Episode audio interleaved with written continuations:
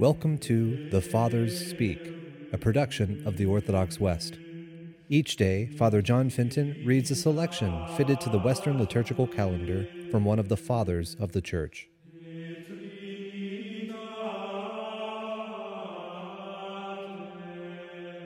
On this Saturday in which we commemorate the Holy Mother of God, let us listen to a portion of a treatise against heresies by our Father among the Saints, Irenaeus.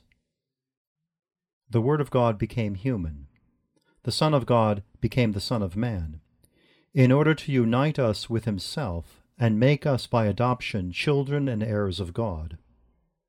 Only by being united to one who is Himself immune could we be preserved from the corruption and death, and how else could this union have been achieved if he had not first become what we are? How else could what is corruptible and mortal in us have been swallowed up in his incorruptibility and immortality to enable us to receive adoptive sonship? Therefore the Son of God, our Lord, the Word of the Father, is also the Son of Man.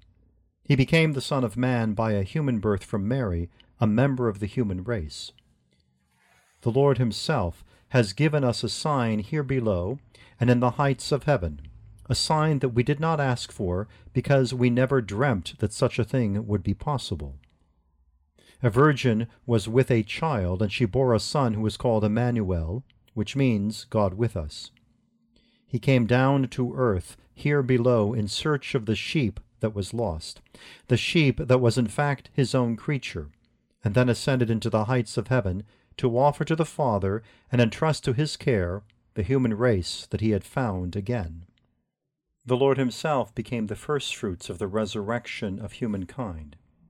And when its time of punishment for disobedience is over, the rest of the body, to which the whole human race belongs, will rise from the grave as the head has done by God's aid, it will grow and be strengthened in all its joints and ligaments, each member having its own proper place in the body.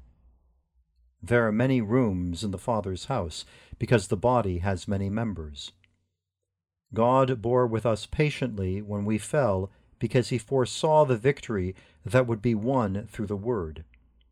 Weakness allowed strength its full play, and so revealed God's kindness and great power.